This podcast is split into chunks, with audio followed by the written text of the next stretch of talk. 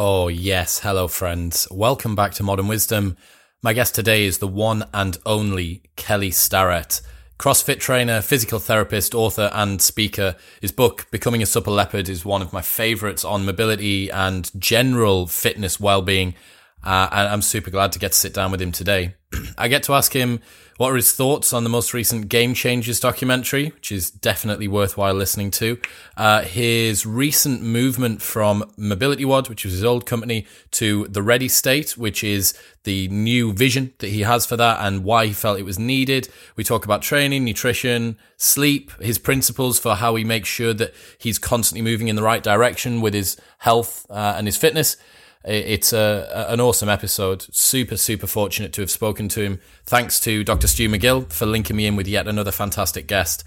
This episode is brought to you by Crafted London. Finding men's jewellery that doesn't suck is very difficult, and Crafted London have nailed it. They're the number one men's jewellery company worldwide. They're sweatproof, waterproof, heatproof, and gym proof. They've got custom designs in gold and silver, necklaces, chains, pendants, bracelets, rings, and earrings. If you've seen me on any of the big cinema episodes on YouTube wearing a necklace, it will always be from Crafted. I absolutely love it. It works with formal wear, casual wear, whether it's daytime or nighttime. All of their pieces are super high quality. The designs are great, and uh, I love them. That's it's all I wear. Also, they have an unlimited lifetime guarantee. So if your piece breaks for any reason at any point during the entire life of the product, they will give you a new one for free.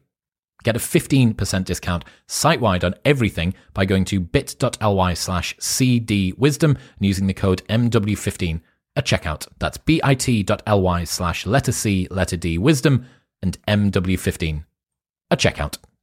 Tell me if this sounds familiar. Your business gets to a certain size and the cracks start to emerge. Things that you used to do in a day are taking a week. You're drowning so much, you've now promoted your dog from company mascot to customer service representative. If this is you, you should know these three numbers 37,025 and 1.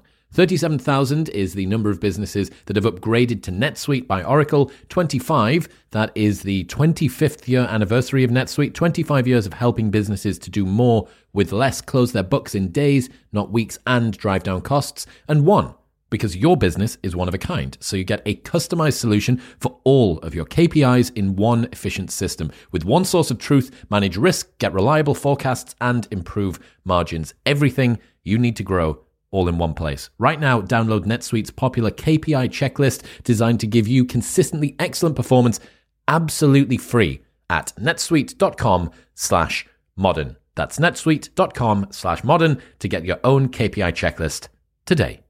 This episode is brought to you by Whoop. I've worn Whoop for over four years now, since way before they were a partner on the show, and it is the only wearable I have ever stuck with because it's the best. It is so innocuous, you do not remember that you've got it on, and yet it tracks absolutely everything 24 7 via something from your wrist. It tracks your heart rate, it tracks your sleep, your recovery, all of your workouts, your resting heart rate, your heart rate variability, how much you're breathing throughout the night. It puts all of this into an app and spits out very simple, easy to understand, and fantastically usable data. It's phenomenal. I am a massive, massive fan of Whoop, and that is why it's the only wearable that I've ever stuck with. You can join for free Pay nothing for the brand new Whoop 4.0 strap. Plus, you get your first month for free and there's a 30 day money back guarantee. So you can buy it for free, try it for free, and if you do not like it, after 29 days, they will give you your money back. Head to join.whoop.com slash modern wisdom. That's join.whoop.com slash modern wisdom. Uh, but for now, please welcome the one and only Kelly Starrett.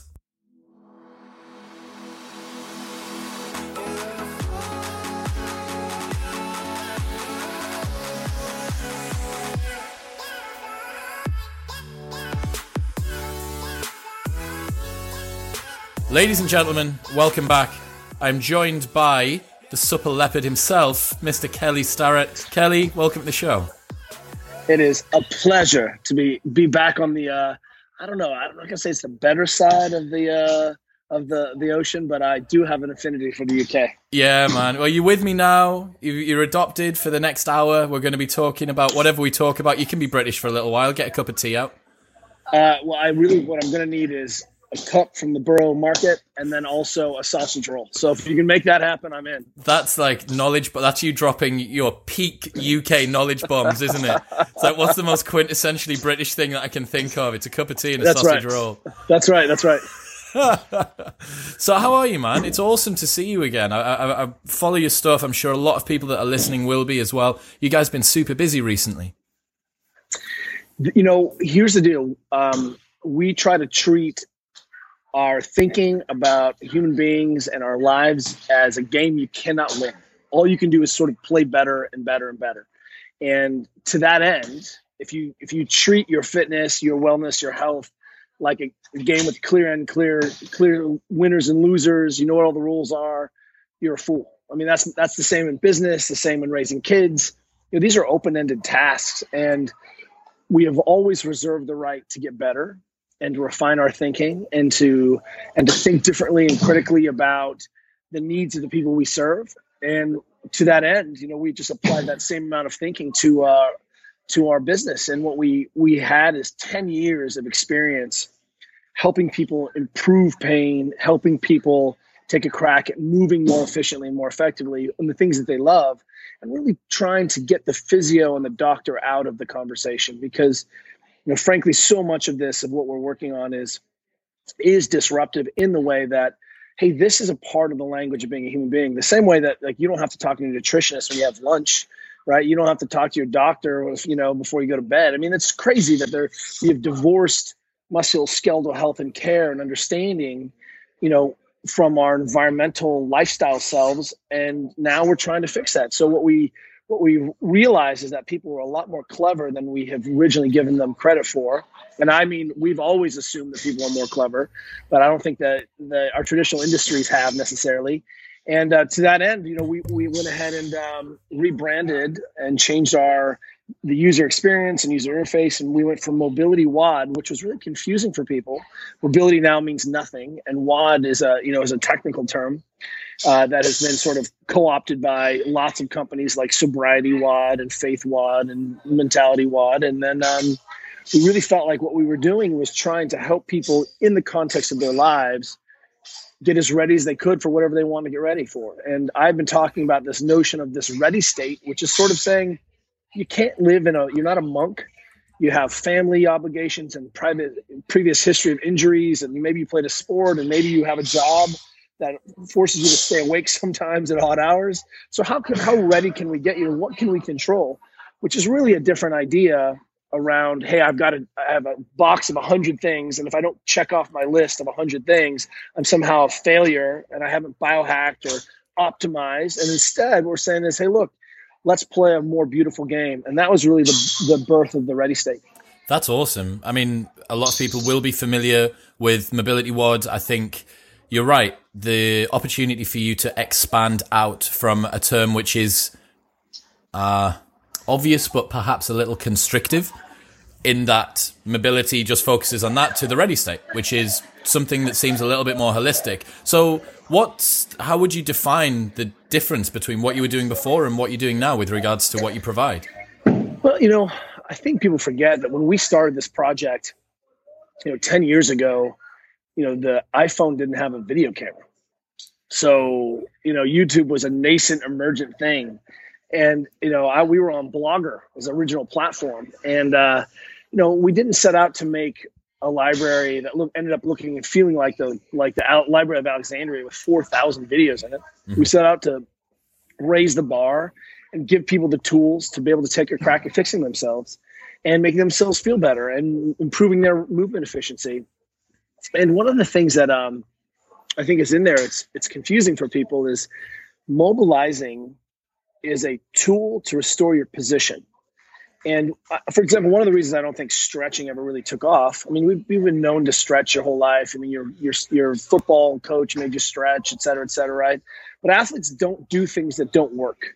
And when an athlete perceives poor value, poor return on value, they drop it out. And I we saw that. And of course, stretching can be a large and nebulous term, but what we saw was you know, we, we came out, I'm a physio, but I'm a coach first. And if you ask me, sit me down the airplane, I'm going to say I'm a coach. And then I'm like, oh, I'm also a physio. And into that end, you know, part of the magic of what we're trying to do here is always to say, hey, look, it's movement first.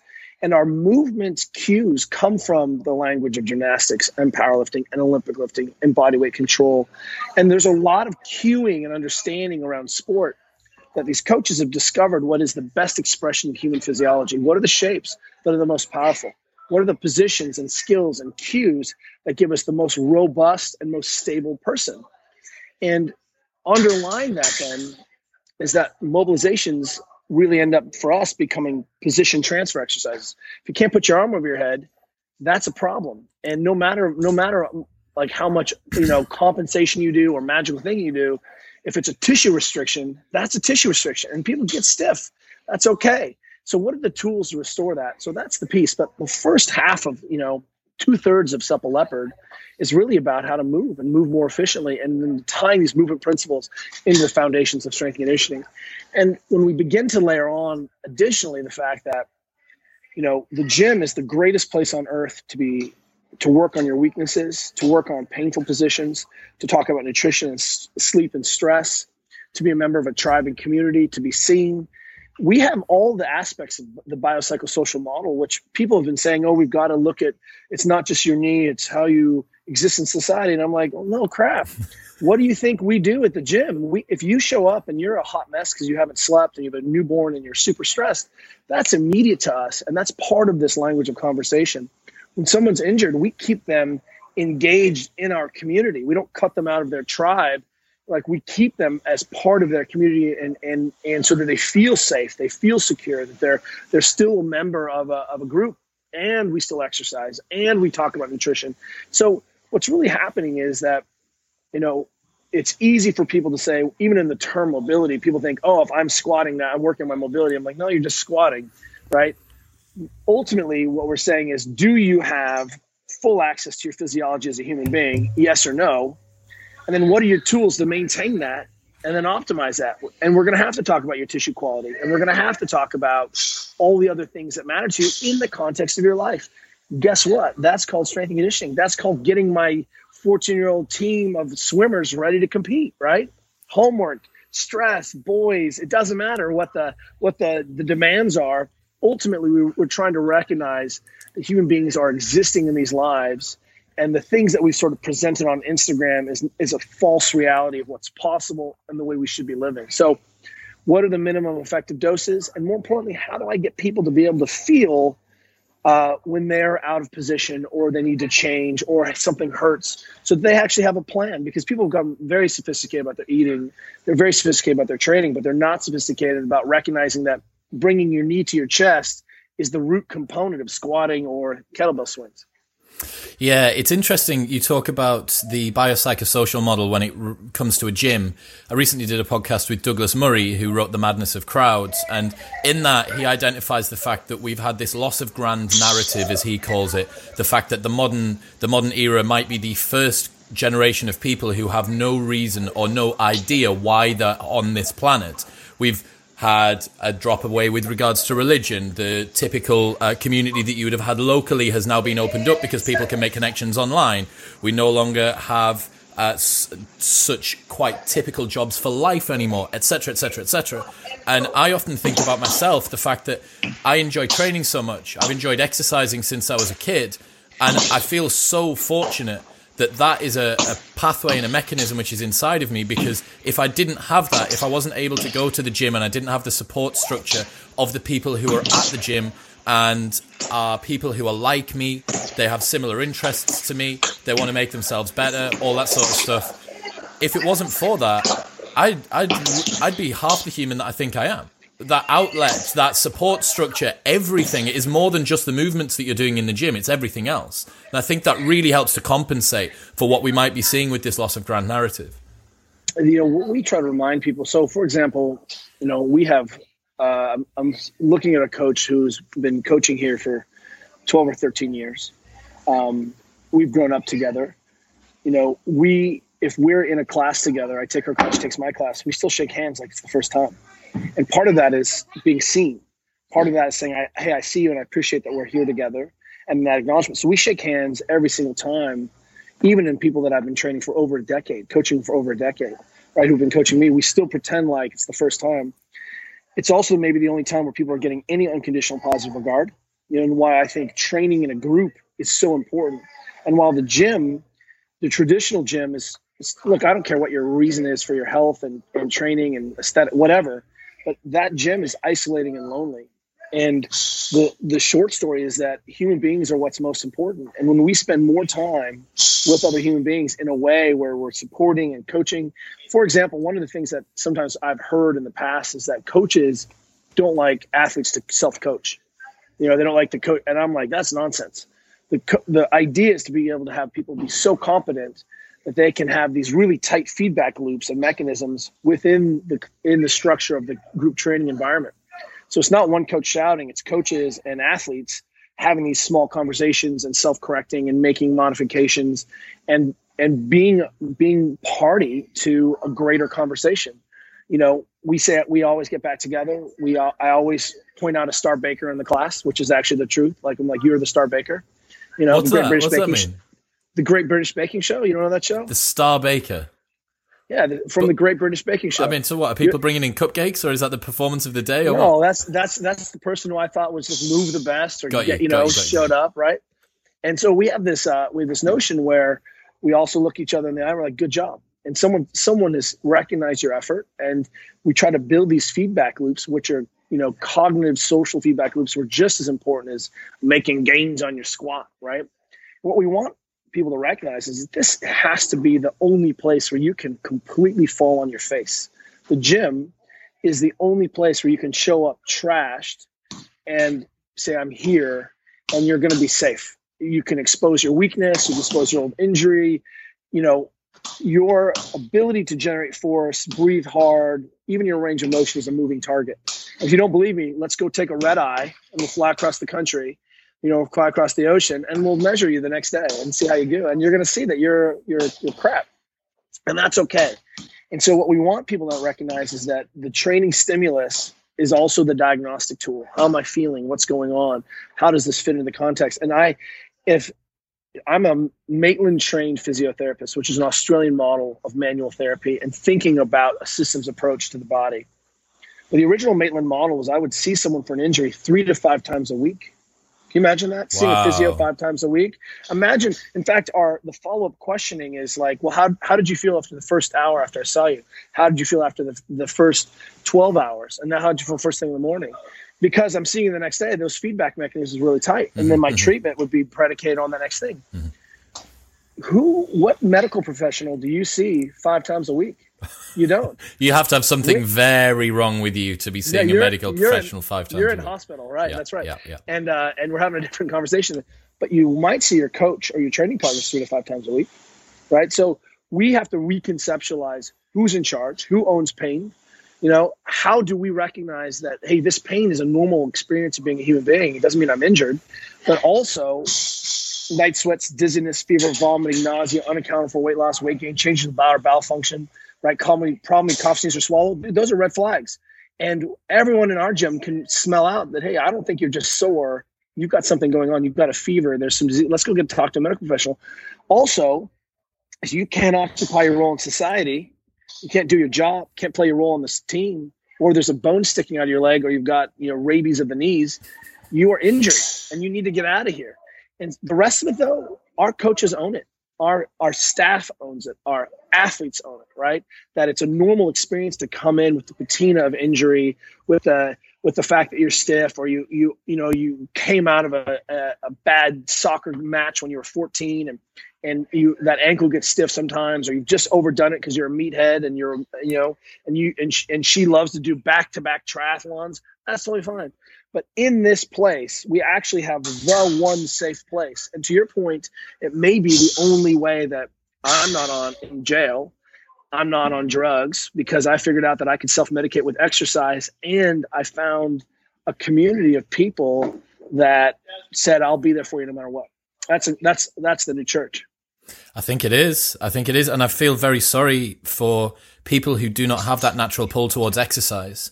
Uh, to your point about the gym on its own, this is something I've mentioned about before, but some of the listeners, it was a long time ago I first brought this up. And I, I'd be interested to hear your thoughts on it as well. So I came up with something when I was probably around about 26, 27, and I called it the fitness menopause. And what it felt like to me was a change in my body, what my body was there to do. And it may, meant that I'd spent eight years training purely for aesthetics. All I was bothered about was going into the gym, steeping in my own neuroses as I had the head the headphones in. I'm looking in the mirror, talking to myself, despite being in a gym surrounded by people, not talking to any of those people except for, mate, have you finished on that bench yet? Can I take your plates? Blah blah. Um, and then very quickly, I think as I was like 27, 28, and as you begin to approach 30, you become chronically aware of your own mortality. You're also a little bit less bothered about maybe purely training for aesthetics. So I decided to make the change. I switched across to CrossFit. Um, and as a byproduct of that, bizarrely, my condition got better. I actually ended up in better condition than I'd been before because I was enjoying my training, but my body's uh, makeup, my body composition was no longer the purpose for my training. I'd externalized that to my performance. And so many people, so many of my friends now, I'm seeing that have been like, um, maybe little Instagram stars or whatever of the UK, bro lifters, and they get to 27, 28, 20. I'm thinking, I'm watching my watch going, it's fucking coming. It's coming for, and then sure enough, bang, they start doing uh, park runs, 5Ks on a morning, on a Sunday morning. Every single Sunday they're doing that. Darren, who's one of my buddies, is doing that. Another one of the guys will start doing some swimming. A lot of guys I'm doing are now doing open water swimming because they've found some pull through that as well. And it's so interesting that you have this move away from what is essentially bolstering perhaps a lack of self confidence, or obviously it is exercise. But what that made me reflect on was so many people, especially young guys particularly, they take a route to bodybuilding as their first port of call because the barriers to entry are so low.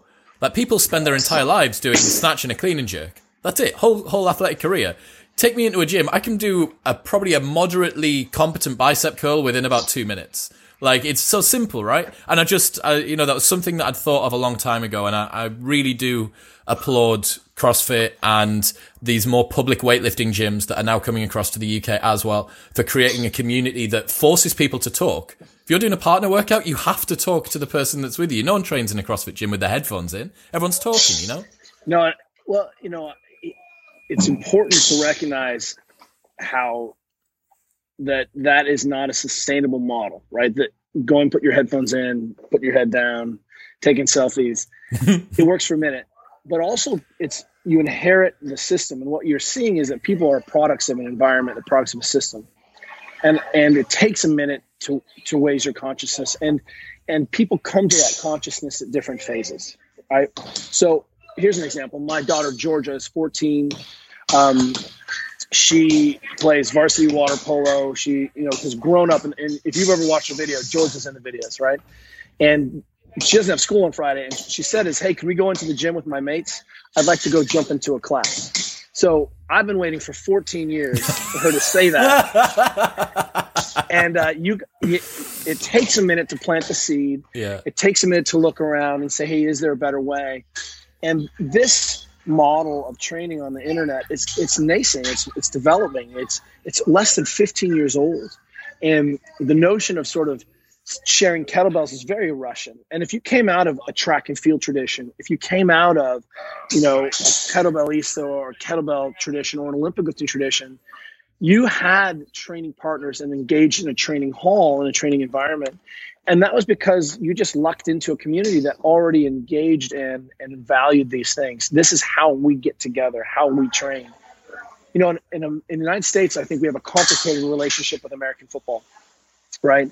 And one of the reasons it's complicated is we recognize that it's it's dangerous and it's potentially splits our socio- on socioeconomic lines.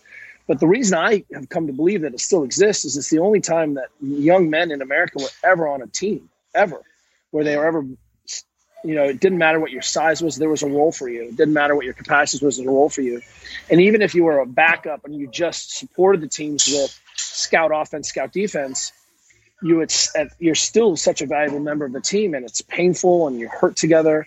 And that, the, those things are one of the reasons that this small group training or being in a running club or swimming group really, really matters. And again, you know, to your point, hopefully we'll all see that there is a better way. And and the world has changed. We try to remind people that when we started this thing, this November is our official 14th year of being a gym. 14 years.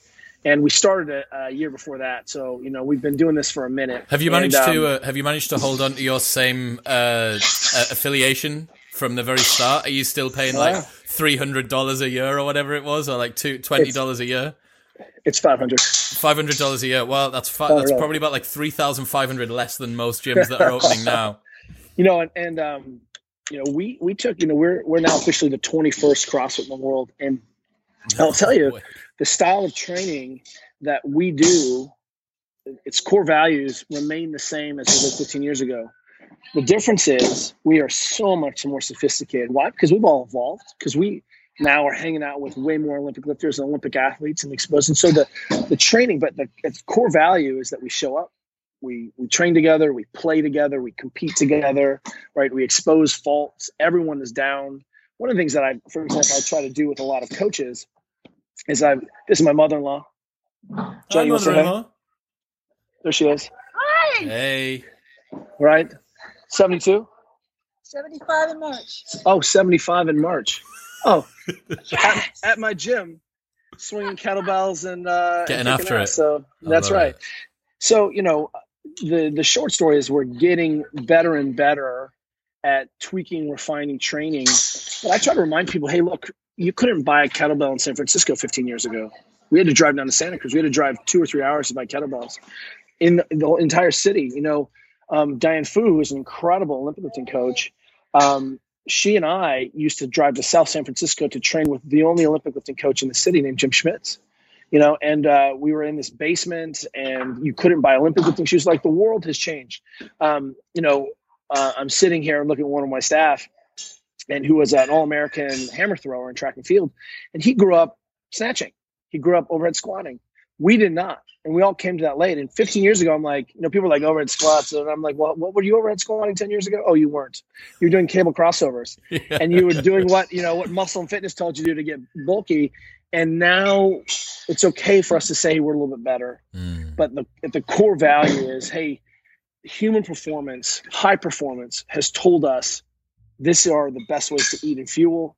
Here's the best ways to down regulate and recover. Here's the best ways to feel connected to other human beings. Here's the best ways to warm up. Here's the best ways to look at your minimums. And I'll be honest, I really feel like physiotherapy is chasing, and even medical professionals chasing what strength conditioning now has become, which is a really complete physical practice and a place to to to remedy the holes in people's lives by making them giving them a, a member of the tribe and then also developing practices which are super sustainable. I mean no one in here is ever too skilled a squatter. You know as you get older you care a little bit less. I mean i just PR'd my deadlift not very long ago but i'm Congratulations. 46 i'm 46 years old. It's taken me this long to understand deadlifting. Like Mhm. now i feel like oh i really understand what i'm doing. Before as a kid i was just doing it right? And so what's nice then is we should be able to continue to then uh, engage in a model that we've always believed in which is let's make performance and training not just circus. Let's let's make it matter so that we can go back to our children. We can go talk, talk to our mother-in-law about eating more vegetables and fruits and trying to sleep more and drink less alcohol and manage what you can manage because we know you know as, to your point we're going to be 110 years old. That is on the horizon and if you can get to 60 or 70 today chances of you being 100 are very very good. And you know the idea now is if you're going to be 100 years old because of modern medical technology because of the way we can keep people alive i mean yuval harari has said it all. I mean like you know we're we are going to be immortal here in a second not immortal immortal right? And and that means we need to be thinking about this much longer game. What does it look like when I'm 40 and 50 and 60? What does my physical practice look like? How do I take care of mind? How do I take care of brain? All those things are going to have to be part of our conversation because we're not going to die when we're 60 and we're going to continue to work and want to train and play. Yeah. So I did a, a podcast with uh, Dr. David Sinclair from Harvard Medical School.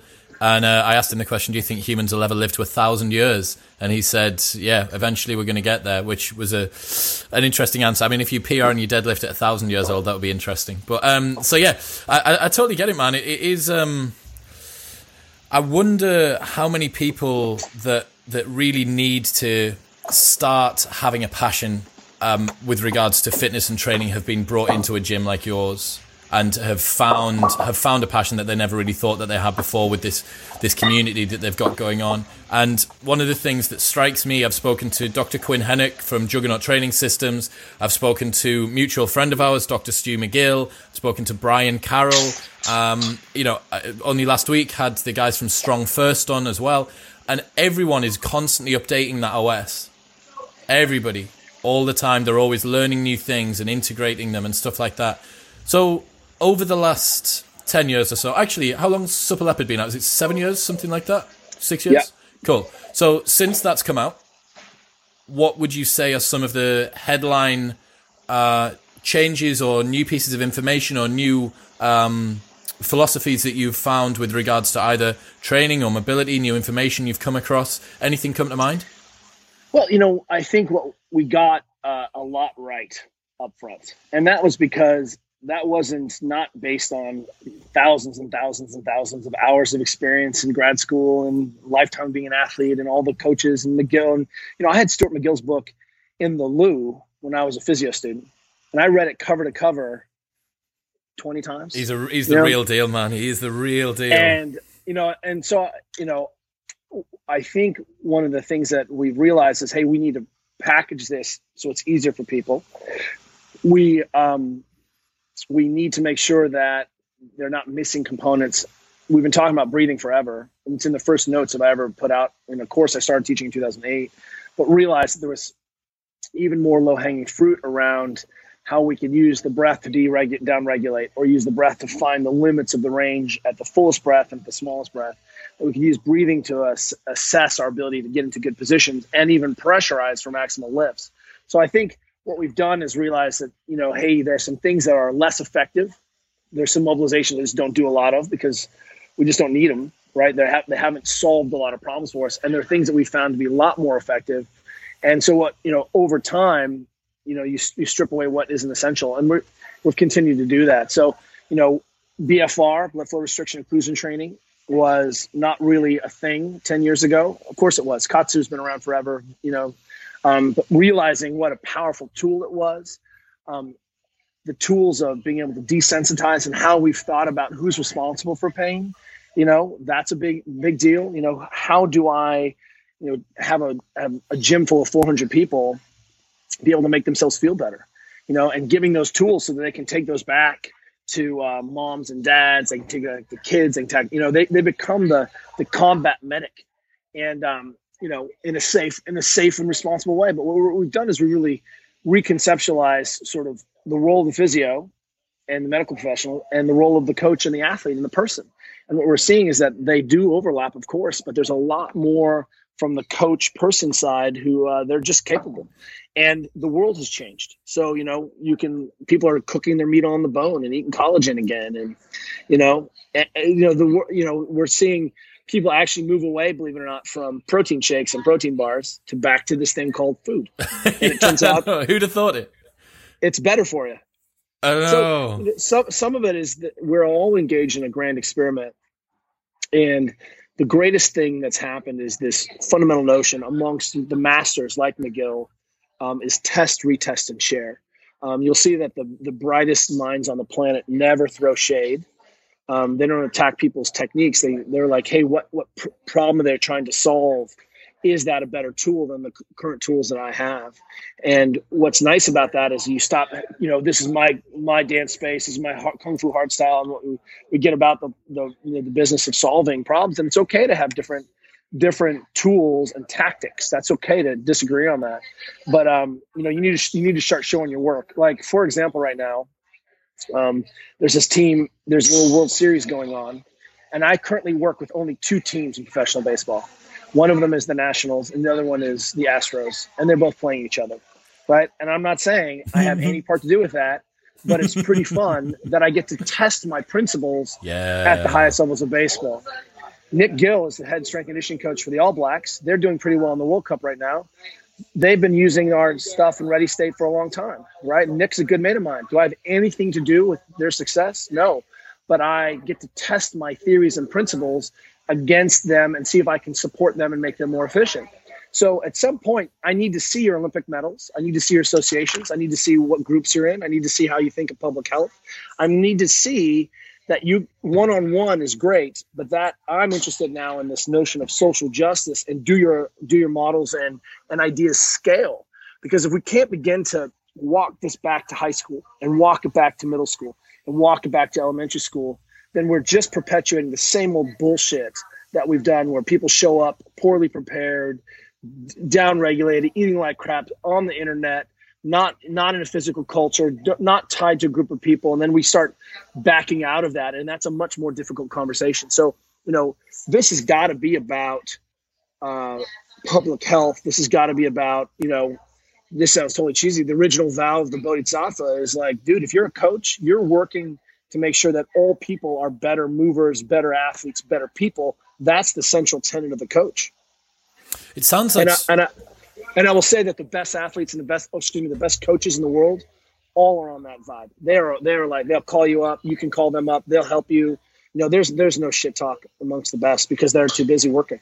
I couldn't agree more. Having been very fortunate to have shared either oxygen or bandwidth with some of the smartest people on the planet over the last 18 months, everyone that I speak to is they're so concerned with trying to come together with even me to walk away from the conversation knowing more than they came into it.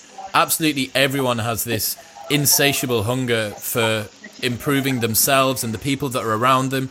Like Stuart McGill doesn't. I, I asked him before. I was saying, "Oh, I'll uh, I'll took a photo together. I was, I'll tag you on Instagram and blah blah." And I was like, "Oh, you might you might see it once it goes up." And he's like, "I don't I don't have Instagram. I don't do this." All that he's concerned about, all that Dr. McGill's bothered about, is trying to focus on his work and do the thing that's in hand. And yeah, the, the best guys in the world, they don't do that. We live, my particular industry is a zero sum game. It's a very, very small market, about 10,000, 12 to 15,000 people. And it means that if someone is going to your event, they're not coming to my event and vice versa. And I'm seeing that kind of mentality globally. It's like there's 7 billion people. There are enough a, to go it's around. A scarcity, there's a scarcity mindset. And, um, you know, and, and the internet is a confusing place. You know, I go on Instagram and really try to understand what I see. And I, I see a lot of gym fuckery. I see a lot of wasted time.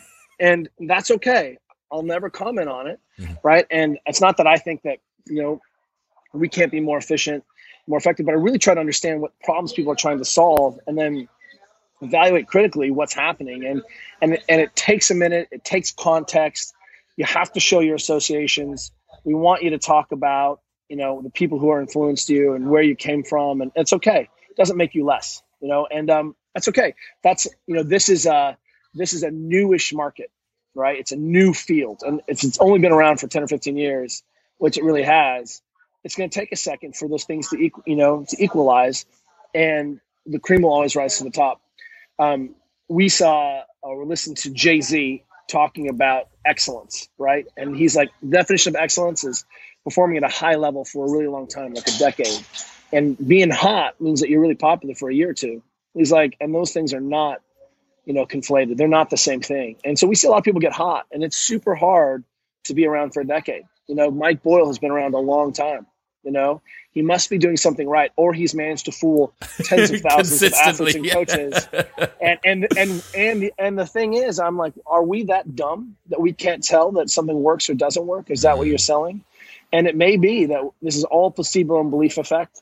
And I'm like, wow, you know, that's a lot of gold medals and a lot of national. You know, it's effective yeah. placebo, and and I'm willing to say that, you know, but I'm also willing to say, is there a better way? Show me a better model and show me a rationale for that thinking that way. And that's okay. It's okay to disagree on those things, but I need to know your rationale. But you shouting at me on the internet is, is achieves nothing. Childish. My, it changes my, nothing. My dad's always show had. Show me your work. My dad's always had this saying, which is "form is temporary, class is permanent." Yeah. And I, and I think that, that that kind of epitomizes what you're talking about there. Um, and you you're right as well. The fact that it is so easy for people on the internet to throw shade like anyone can criticize, because you have to build it. Law of entropy, right? It's much easier to break something than it is to build it. Well, you know, you've got this thing going on in a uh, little Brexit right now that's everyone's talking about, right? Yeah, and yeah. Um, it's it's it is easy to be an opposition party. It's much easier. It's much more difficult to go in and work at a an organizational level or systems level. You know, you can come in and and do your grassroots guerrilla. I'm special. This is my secret school program, but I'm going to be more interested when you start to to take a swing at improving from the top down Mm. and at, at the whole thing you know and and I, I think it's really it's crucial that you know you, you can show your associations and that your models work across cohorts. So this this isn't a you know this is someone else's thinking but a good model is explanatory explains what you're seeing it's predictive it predicts what's going to happen and it's repeatable right? You can communicate it. And so if i watch someone teach a coach does it explain what I'm seeing? Does it predict what's going to happen if this person runs or moves at speed or under load? And can lots of coaches communicate it and understand it? You know, so we start with that, and then the other the other piece is for me, it's got to hold true that I don't teach children one thing and Olympic athletes another thing. It's all a continuum of skill and ability, of complexity. That you know, I'm the things that I'm working on. You every human being should be able to flex and extend their spine, right? And if I, everyone should be able to run and cut and jump and play frisbee. And so if I'm teaching one skill for fitness, but another skill for actual expression of fitness, then that ends up being a really confusing idea. So we need to be able to explain phenomenon across cohorts, across ages, across templates. And because the internet has connected so many coaches and so many so many movers, we can see what first principles are. And more importantly, we can see what first positions are, what first patterns are.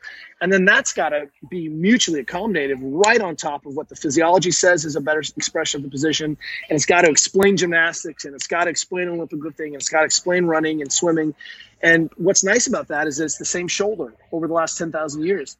And people have been thinking critically about getting more out of the human body for as long as there have been humans. As we are obsessed with being better than ourselves, and we always have been.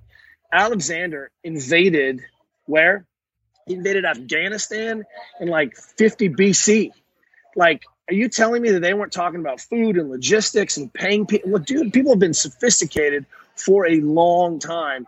And just because we're modern and we have this internet and like you and I are talking to each other via, via sorcery doesn't mean that someone hasn't been thinking about how to go faster. So, you know, when you drop into yoga and you're like, wow, this is really clever. Yeah. And Joseph Joseph Pilates wasn't fucking around, you know. and if he was still around today, he he would have advanced his practice, you know. So when you see a system or methodology that is stuck in tradition and doesn't take in new information and and can translate, then you it may be valuable. But you know, for me, I, man, I wish I had a I wish I had 50 Russian stim units. They're, they're great, but I don't, and I, that doesn't scale when I'm working with a bunch of teams, and that doesn't scale. So so now for me, it's valuable to say, hey, does this hold true?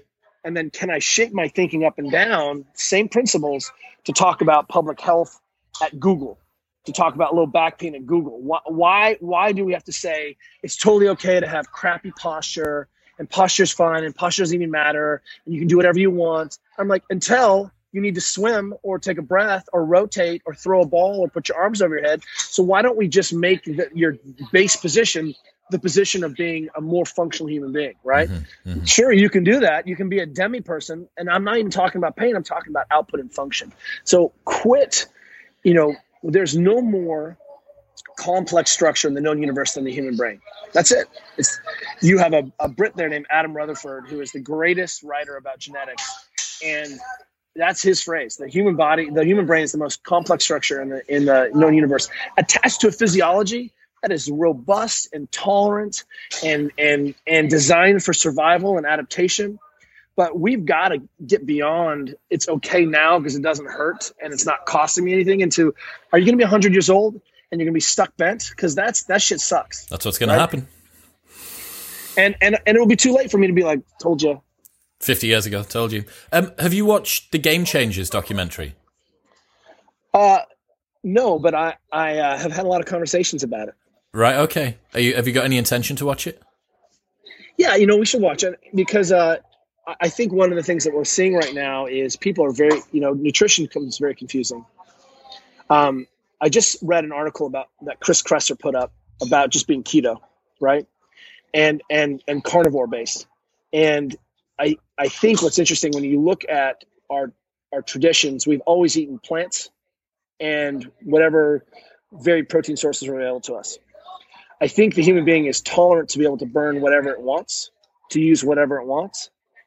I think that what we've seen is that people love to go keto or carnivore because they can be lazy again and then just take supplements to make themselves better right? And so if i if i'm having to exercise and then i have to do all the supplemental work there may be some issues with my movement practice. If i'm eating a certain way but don't get enough b vitamins or essential fats and i have to add them in with a pill that could be another thing we also need to separate out potential drug use and anabolic use we need to separate out and not always use context so in historical context, can you imagine what the quality of the meat was when the gladiators are fighting? And maybe they found out they didn't get sick in that context. So if we're like, oh, gladiators don't eat meat, you know, I'm like, well, think about the Roman meat population problem, right? So I think what's interesting, if you look at Cate Shanahan and her book Deep Nutrition, you'll see that there are fundamental principles to the way people eat and have always been so. I think you can turn up and down the dials of how much protein you need, um, it's difficult. You you know I um, you know the fastest way people are like Kelly, I need to lose weight, like I need to lose muscle. Right? We get this conversation sometimes, and I know that's madness, right? Yeah, I was going to say, but, who is that? Give it to me. So you're too big, and I'm like, no problem. Here's what you're going to do: you're going to become a vegan, and I'm going to get you on a, a bike, and we're going to bike two hours a day, and you're going to be a vegan. And I guarantee you, you will blow through your musculature very quickly on that that regimen.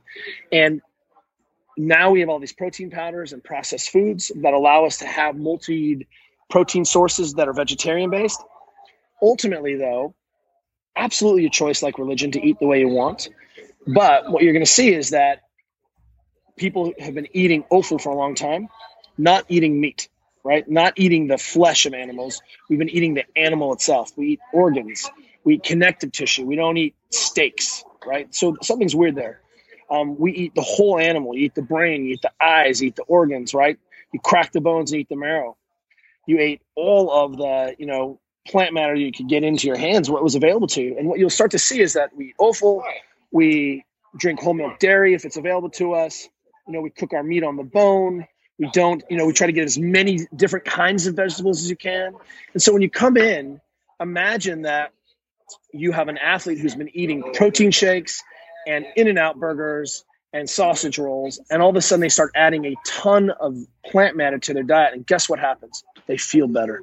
Gut biome turns on energy goes up they lose weight because they're not eating these calorically dense processed foods they're eating plants again that seems pretty reasonable to me mm-hmm. but then i'd say let's put our money where our ethics is and our you know if you're a 22 year old kid trying to survive you may be able to afford the really cheap eggs and the the the the the, the bags of frozen chicken, which is like I'll put in quotation marks chicken, mm-hmm, right? Mm-hmm. As you get older, you were like, hey, I can put my money into this this animal that has a name, is pastured, right? That is sustainably sourced. That I'm closer to my meat. I eat from this. Like, there's a whole lot of variability there. So, I think what it proves is, man, are we eating as well as we're eating? you know, what is the basis? And then the second thing is I need to see what the experiment looks like at 20 years, 30 years, and 40 years, right? And I'm going to need to see your blood panels because I'll tell you that most vegetarian proteins are handled by the body like a carbohydrate. So if you're highly inflamed and spiking your blood glucose and your A1C is off and you're like, my plant based diet is great. And meanwhile, your testosterone is in the tanker, your IGF looks terrible, you're B vitamin deficient, vitamin D is shite, right? I mean, let's let's make sure that we're actually measuring and i can apply that same rubric to your standard american diet or your i eat plants with a little bit of protein diet right so what you'll see is that the rules are the same and the thing that we're really careful about saying is that hey there is variability in human beings your squat width and my squat width is a little different my torso comes forward a little bit more and your torso is a little bit more upright when we front squat based on our anthropometry your genetics look a little different. If I just ate fat all the time, I would be a disaster. I would have disaster pants. My my blood pressure. I just don't handle all the saturated fats that some of my friends do. Or Italian, right? Mm-hmm, mm-hmm. So let's just say that there are first principles always, and I think it's absolutely a good thing to try to more diversity. Um, our friend Cate Shanahan points out that you know we used to probably eat close to 40 to 60 kinds of vegetables and fruits in a year.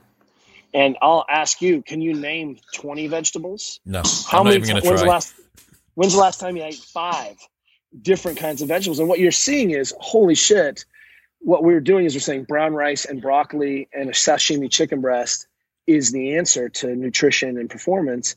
And all of a sudden, what we saw was that man, we're missing all the micronutrient density. So if you move to a plant based system, fantastic. Ate enough protein to signal correctly. Do you need? I mean, I can see where they're coming from. The byproducts of sometimes the gut fermentation of eating all of this meat may not be the best thing for you, right? It it has a consequence. We used to have this. Uh, I used to be a professional kayaker, and we had this stove in college that we'd cook on, and it was called the MSR International, and it would burn diesel, white gas, kerosene, like it would burn everything. Right? you, yeah, yeah. And one time we were like, well, let's burn diesel. It says it burns diesel. Let's do diesel. So we turn it on, black smoke is just roiling everywhere. Like it's just charred everything. And the jet clogs. So we have to take it apart, clean it out, turn it back on, blah, black smoke. Like our mm-hmm. noodles, our ramen smells like smoke. It's just shit. And we're like, oh, it can burn diesel. It just shouldn't burn diesel. And I think if you realize how tolerant the human genome is, then there are a lot of ways in. Test retest. You need to show me your blood panels. We need to talk about what this looks like over the long haul. And i think you absolutely can be vegan and absolutely can be vegetarian. You just have to be very disciplined about it. Fantastic. Great. I'm in. It but you need to show me your work. The problem Right. is the problem is that all of the things that we're doing, whether it be to do with training, whether it be to do with nutrition, whether it be to do with our mindset and the way that we structure our days, there is such a gap between the cause of whatever your choice is and the effect down the road. And that vacuum, Yeah, that gap is exactly where charlatans are able to move in and potentially commercialize or monetize. That's also where disinformation can go in. That's where social campaigns can garner momentum and all sorts of stuff. Everything that we've actually spoken about today, whether it's from a strength and conditioning perspective, whether it's from a more um, holistic mobility side, whether it's the diet, all of these things are very, very complex and people have different goals. What I want out of my training and my diet might be different to you or some, Great. some somebody else. 100% and and I, I i think when we come back to first principles and then we can say you know if you you're like i heel strike because heel striking is the best when i run. I'm like great. Don't want to change it? That's totally okay. I mean you don't want to use your heel cord and you're so fast.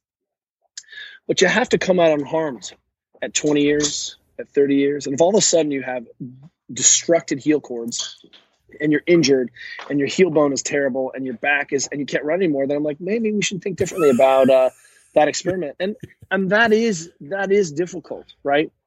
And it's difficult for us to see inputs and outputs. So someone went, went super plant-based and then they stopped going super plant-based would you say that was a failed diet? Right? Because it didn't work for them? How would we know?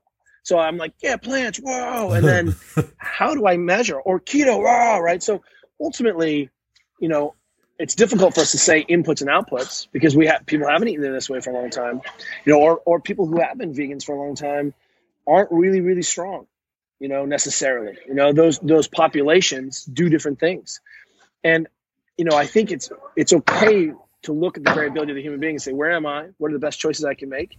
What are the ethical consider- considerations? But again, if we're talking about optimal, let's cut you in half. Let's count the rings. Let's look at your blood panels. Let's look at how well you're managing in your tissue health. And what I can unequivocally say about this topic is that I don't think you're eating enough vegetables with leaves. Period. And show me when you are. Show me when you've had too many. You know, and if you know, you know, one of our friends said, and this is very crass, but you watch a, a television show about a superly morbidly obese person who's been failed by society, who's they've taken down a wall to wheel the person out. That person is surrounded by processed foods, not apples and bananas, not heads of lettuce. And so, you know, to the extent that we are trying to say this is better, man, I think I think that's very reasonable. If you want to pull back on your meat consumption and up your plants, how did your performance go? Or are you just lifting in the gym? Because that's not performance. You know, are how many of my Olympic athletes are on the medal stand on those diets and able to sustain that diet and sustain that eating? I haven't talked. I've met many of them. Right? Do they need as much protein as like 0.7 grams per pound? You know that those are different conversations, right? So tuning up and tuning down. does that hold true across cohorts? So as I age up, I lose my muscle mass, my signaling comes down. Do I need to eat more protein or less protein because I'm, my signaling has come down as I've gotten older, right? Am I engaged in weight bearing? What about sarcopenia? So if I'm micronutrient dense and I start to have my body's going to protect clotting mechanisms more than my bone growth, right? So or muscle growth. So we start to see osteoporosis. We start to see a whole bunch of other things show up so it's difficult for us to say inputs and outputs. What we have to do is look at what our eating traditions have been, what are the overlaps, and then let's start running the experiment. But let's actually make an experiment not about value right? Mm. I think everyone gets so tribal and emotive about this, right? Oh, and and and that's okay. I mean, that's that's all right. So I'm like, great. I'll see you. I'll see you on the medal stand. I'll it muddies the, the, water. It's, it's it's it's hilarious to watch, but it doesn't help us come up with what is the effective solution. And it is. We were we, we were in New York and we saw this thing called the pegan diet. And it was being advertised. The what pegan diet? Pa- pegan. Okay. Paleo plus vegan. Oh so wow! Pl- okay. Plant-based diet with small amounts of animal protein. And we were like, You mean food? You know?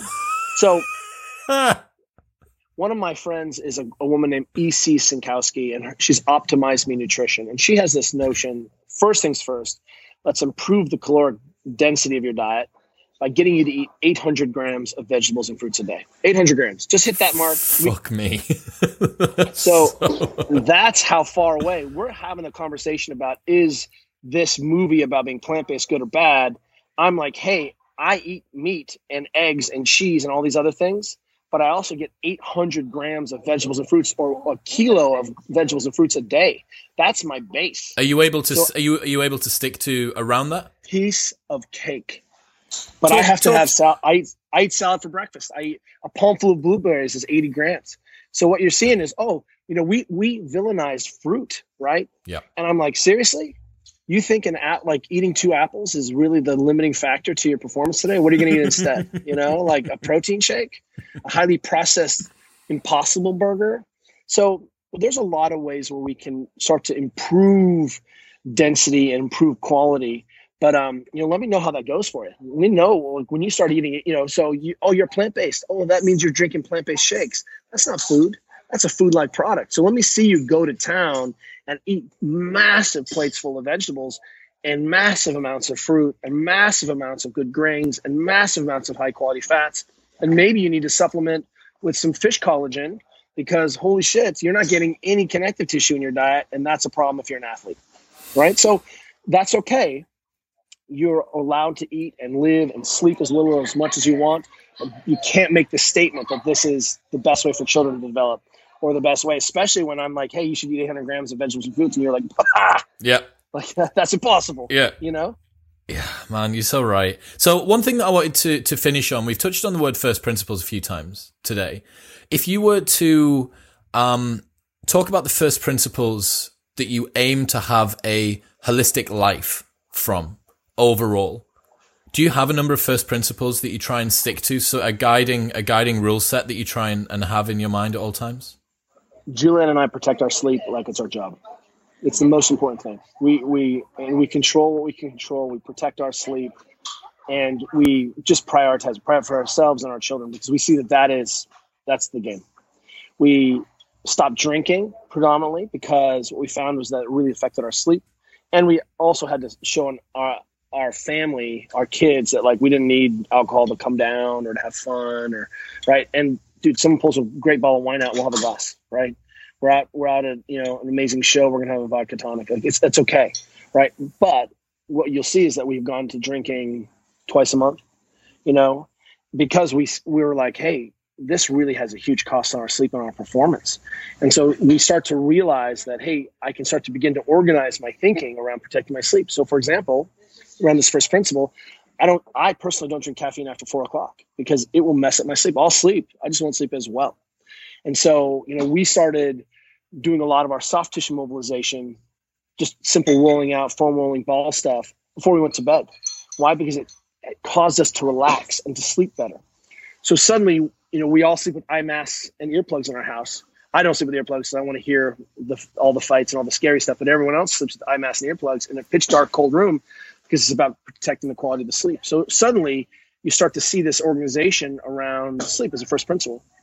Juliet and I try to walk 12,000 steps a day in addition to our training because it takes that much to load, to accumulate enough fatigue, to decongest after the loading that we're doing. So, the same way that we're saying to people, hey, you can't just eat protein shakes and balance bars and bulletproof coffee and pretend like you know coffee has no micronutrients and it's 700 calories. Like you've got to be fucking kidding me. Like let's make a better decision, right? So the same way we're thinking about that, we're thinking about you know movement. So if you're going to the gym and slamming yourself, but then you're sedentary the rest of the day, I guarantee you, you're not decongesting and unloading and reperfusing and and moving your tissues enough. You're going to get stiff. Your t- you're not you're not going to look great. Why? Because humans have to move. So, however you want to get that, and if you live in a city, believe it or not, you may be hitting your steps just because you live in a city. It could be that living in a city is is more important than like driving in your car from to your country house. So, all of a sudden, then we start we start to organize ourselves around vegetables and fruits. That is the the primary organization of our eating: vegetables and fruits, plus the best available protein that's you know that we can afford. Um, and then you know then things start to layer in. So you'll notice that I said sleep and move and vegetables and proteins. And holy crap, that's not sexy. That's free. And you can control that. And on days where I can't train, I still move my body, still protected my sleep. So when it's time to go, I can go. And really that's that's what we're trying to see is that hey, let's not make these lists. Let's control what we can control. And then if you want to drink, drink when you're on vacation, drink when you're not stressed. Don't drink when you're stressed out and training hard don't you know don't don't sacrifice your sleep because you're watching netflix protect that shit especially if we're talking about going the distance couldn't agree more man couldn't agree more i'm now 15 months uh, sober because I wanted to see if I could do 18 months in an industry where everybody drinks and I wanted more time. I wanted my sleep to be better. And um, the listeners will know that they've heard they've heard this story a million times, but it's it's the single best upgrade that I think most people in the 21st century can give themselves is to have an, a sustained period of sobriety with a reason for doing it. Well, go ahead and just test retest. How do you feel? How's your sleep? How's your body composition go? How's your mental acuity? What you realize is that alcohol is a tasty, tasty poison. And one of the reasons we alcohol was so important to us in the past is it was safe. That alcohol wasn't poisonous. You could mix water and rum water and wine. You knew that that was safe. It was an important storable way to store grain, to store grapes, right? It was, you know, imagine, you know, I'm just saying that it, has its utility. We, we maybe don't need its utility as much. And um, you know, and when you start to track those things, especially if the thing you care about is going faster and lifting more, you're like, hey, that's going to have to come at a choice. The same way this chocolate cake is. And what we try to have people do is, I'm like, look, is chocolate cake a problem? No. Do you eat chocolate cake every day? Do you start eating chocolate cake at 11 o'clock like you do Pimm's Cup in the summer? No. like you know, so you don't start eating it like let's let's let's have a brunch and start eating chocolate cake every hour on the hour for the next 14 hours. That's crazy, right? And so you know, again, don't take our word for it. This is on you. Test, retest. Do you feel better? Are you happy with the way you feel? Great. Do you look great naked? Are you planning on being 100? What are those best practices? And it turns out that the performance community, how did I meet Cate Shanahan, the physician who's talking about food? Because I worked with her with the Lakers, right? Because those are the those are the eating recommendations she put in into high performance basketball. I love it, man. Kelly, today has been absolutely fantastic. Um, for the listeners who want to check out more, where should they go now? Where's the hub for all things Kelly today? We are at the Ready State, and uh, you can see how we coach and think on the Instagram. Um, we've got a couple podcasts ourselves. We we don't we're not like you. We're not prolific. We have an, a season, something we're interested in, and then we go silent for a while. You know, we've talked about chronic pain. We've talked about kids. We you know so uh, we've talked about the history of CrossFit a little bit. Um, you know, all things. You know, we ended up having to care about sleep and hydration and walking and nutrition and stress because that was why your tissues sucked and why you're so stiff, bro. You know, because because you're living in some kind of you know demi-human state. So I, I think that's really ultimately we're saying is hey we can't strip out the, your your knee capsule or your hamstring stiffness from the way you're existing in the world we better talk to our smart friends who are experts in those things so uh, we're at the Ready State come see how we coach come hang out with us Awesome, man. I'm sure that you will have a number of people who are very interested to find out what, what's going on. Final thing, what's what's happening for you next? What's next on your schedule? Have you got anything coming up that's going to be cool? You got two two big teams playing against each other at the moment. What else? Uh, well, you know, let's see. Um, you know, we're we're phase one of the ready state, and one of the things that we're really great about, we're stoked on, is that you have two weeks of trying it out, and we're going to teach you how to mobilize in those two weeks. So if you've never mobilized or thought, hey, I should do some of that, or what are, are my positions enough, come on board for two weeks. And in those two weeks, we'll show you how it works and we'll show you what the thinking is. Cancel after two weeks, and already you've had a, a free education. We're going to come to Asia. Our phase two, we just have a lot planned. You know, um, there's another edition of Supple Leopard coming around the corner eventually. Oh, uh, there we yeah, go. Yeah, there's, there's just you know, we're, we're figuring out. We're smarter, and uh, if we were still saying the exact same thing we said six years ago, you should be alarmed. If you if you're not seeing the core principles stay the same, but the application of the principles being being evolved, then uh, you know you should you should run the other way. Couldn't agree more. Kelly, today's been awesome. Everyone that is listening, all that we've talked about will be linked in the show notes below, of course. Go and check out the Ready State. Any questions, comments, or feedback, leave them in the comments below or get at me at Chris Will X on all social media or get at the Ready State and uh, and hassle Kelly and Kelly and he'll have to he'll have to come on and, uh, and, and and reply to some DMs or something like that. Kelly, it's been awesome. I hope you have a really good day, man. Thanks, brother. Appreciate you guys.